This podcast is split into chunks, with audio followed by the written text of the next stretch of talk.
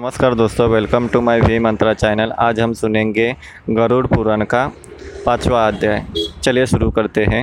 ग्यारहवें दिन की रस्में देवंगत आत्मा को लाय का प्रसाद भेंट करें। विष्णु भगवान की स्वर्ण की मूर्ति, ब्रह्मा की चांदी, शिव की तांबे की और यमराज की लोहे की मूर्तियों की स्थापना करें।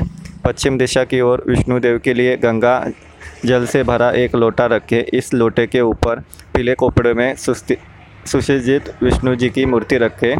पूर्व में दूध और पानी से भरे लोटे पर सफ़ेद वस्त्रों में ब्रह्मा जी की मूर्ति रखें। उत्तर में शहद और घी के लोटे पर लाल वस्त्र में शिव जी की मूर्ति रखें।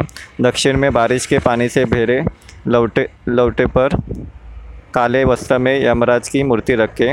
अब पुत्र को अपने दाहिने कंधे पर पवित्र जनियो धारण करके दक्षिण की ओर मुँह करके बीच में एक गोल चक्कर बनाकर उसमें कुशा घास रखकर वैदिक मंत्रों के साथ सभी देवों को जल अर्पित करें। अग्नि को भेंट अर्पण करके ग्यारहवीं दिन का श्राद्ध पूर्ण करें। अपने पितरों की खुशी के लिए एक गौ का दान करें। ब्राह्मण के पैर धोकर दूध, मिठाई और भोजन खिलाए। बिस्तर पर एक सोने की मूर्ति रखकर उसकी पूजा करके बिस्तर का दान करें।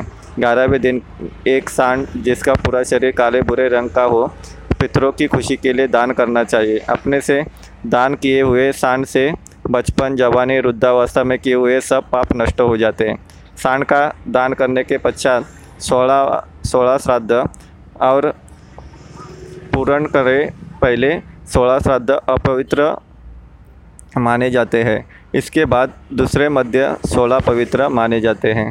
पहला लाई का दाना विष्णु जी को, दूसरा रुद्रदेव, तीसरा यमदेव, चौथा महाराज सोम, पांचवा देवी देवता, छठवा पितरों, सातवां मृत्यु आठवा रुद्रदेव, नववा पुरुषा दसवा देवंगत, ग्यारहवा विष्णु, बारहवा ब्रह्मा, तेरहवा विष्णु, चौदहवा रुद्र, पंद्रहवा यमदेव, सोलहवा पुरुषा यह संपूर्ण क्रिया पूरे बारह मास हर महीने के पंद्रहवें, इक्कीसवें छः मास से पहले और वर्ष के अंत से पहले करनी चाहिए।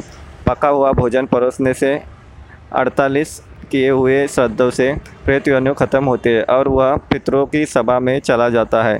यदि यह श्राद्ध नहीं किए गए तो प्रेत योनि कभी समाप्त नहीं होती। यह पुत्र अथवा विधवा स्त्री द्वारा अपने पति के लिए किए जाने पर अतः खुशी प्राप्त होती है। जो स्त्री अपने पति के मरण उपरांत दाह संस्कार की पंद्रहवें दिन और वार्षिक रस्में पूरी करती है, वह मेरे द्वारा सच्ची अर्धांगनी कहला जाती है। अग्नि, जल खुदकुशी के कारण मृत्यु होने से सब क्रिया कर्म करने चाहिए। सर्प काटने से मृत्यु में चावल के चूरन से कोबरा सांप की छवि बनाकर संदल, फूल, धूप, दूध, तिल, चावल आदि से हर पंद्रहवें दिन के पंद्रहवें दिन में पूजा करें। नारायण, बल्कि रस्म पूरी करें। एक वर्ष तक प्रत्येक दिन लाई और जल का दान करें।